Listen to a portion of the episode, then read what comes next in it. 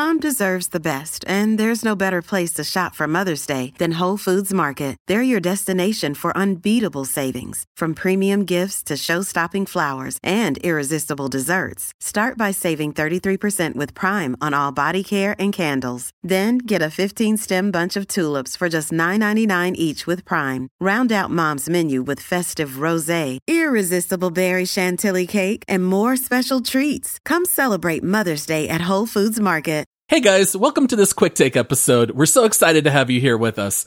In the past, these quick take episodes actually were only available to those who financially supported the show through Apple subscriptions and Patreon.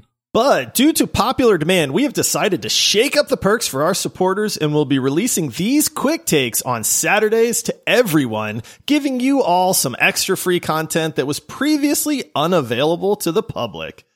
And these quick takes are a little more laid back, and they're hosted by just one of us. So sit back, relax, and enjoy this quick take episode. Shazam! Boom!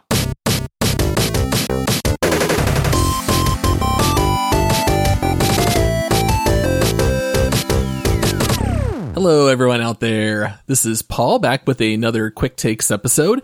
And as I have said previously on these, you know, I'm very quickly running out of video games that I have played since I have not played nearly as many games as Josh and I was soliciting some suggestions on our Discord server, and a few people asked if I would do a quick take on cooking.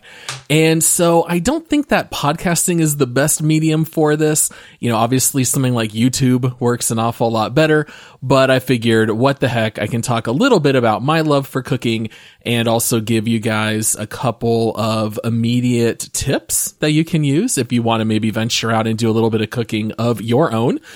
Um, one person on Discord, uh, you know, legendary Jake, who we have mentioned on the show, suggested that I call this segment Nom Noms and Paul, a cooking show.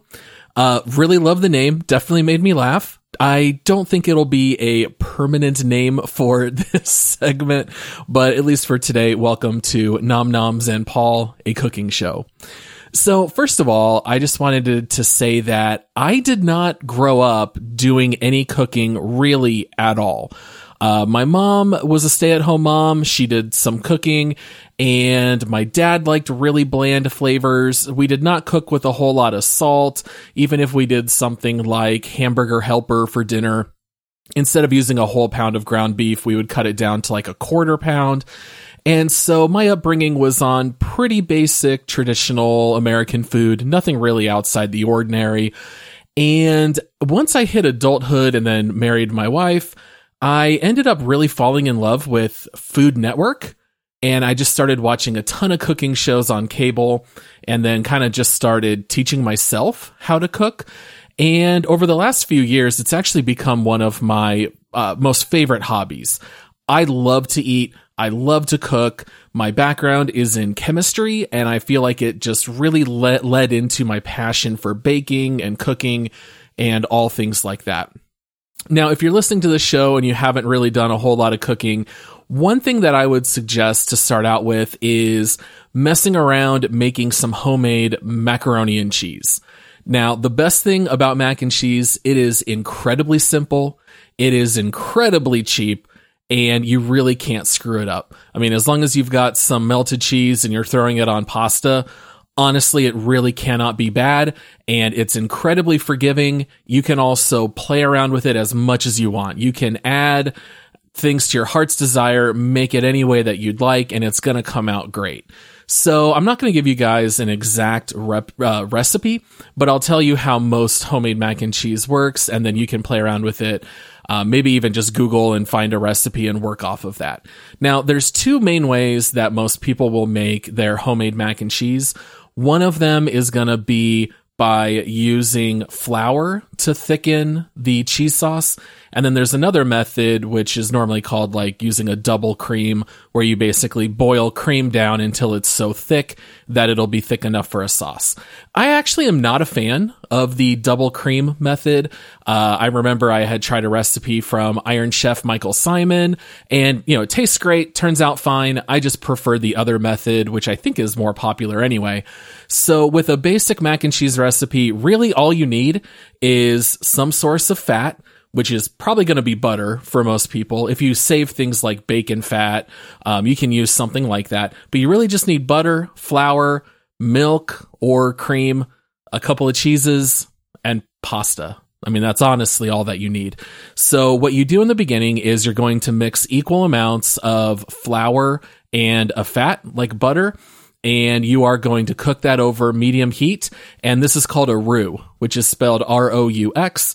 It's a French word, I believe, but basically when you just cook together equal amounts flour and fat, that is going to uh, really thicken up whatever kind of sauce that you make.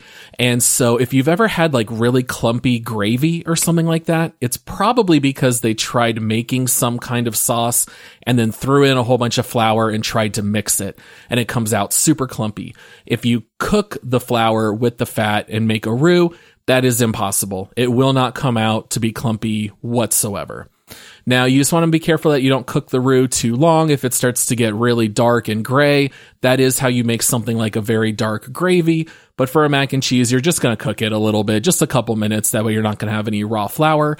And then you're just going to pour in whatever dairy you're going to use. You can use milk. You can do half and half, uh, something like that, a mix of milk and cream. And then basically you're just going to cook it a little bit until it starts to thicken. And then you're just going to hit it with whatever kind of cheese you want to put in there. Uh, you can feel free to mix and use different cheeses. One of my favorite combos is a sharp cheddar with Gruyere. Gruyere is very similar to Swiss cheese. And if you want a little bit of a pro tip here, try to grate your own cheese. You'll find that it just melts a lot better. You can use the pre shredded stuff and it's a lot easier, um, but it's just not going to melt quite as well. So here, basically, you've just made your roux. You pour in your dairy. Uh, if you were to stop right there, that would technically be a bechamel sauce. But now you're going to throw in your cheese, let it melt, and then you're just going to pour that over your cooked pasta. Um, I would recommend, you know, adding a couple of things at this point here. I love putting a little bit of cayenne pepper in there with my mac and cheese. It just kind of like wake, wakens it, makes it a little bit more alive. Uh, not necessarily to make it spicy, but it does give it a little bit more flavor. Of course, you're going to hit it with some salt and pepper until it's a, you know, level that you like.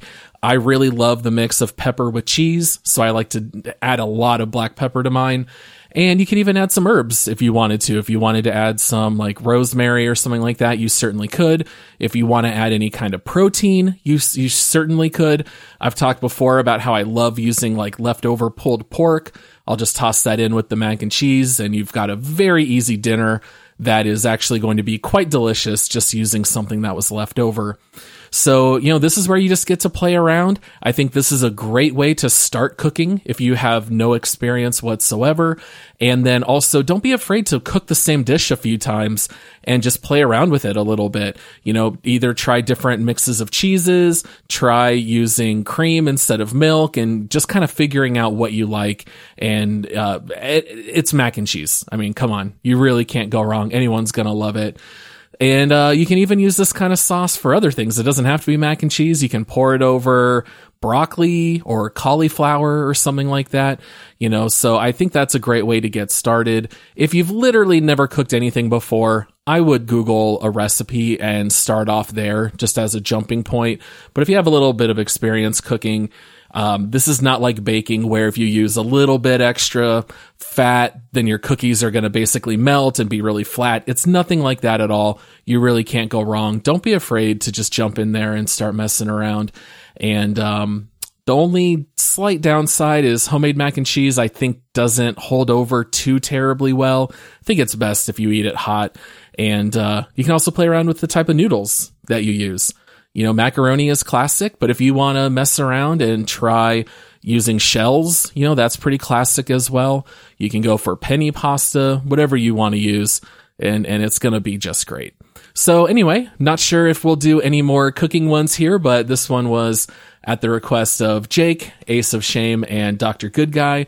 So hopefully you guys can learn something here and improve your cooking. All right, guys, happy gaming. We'll see you next time.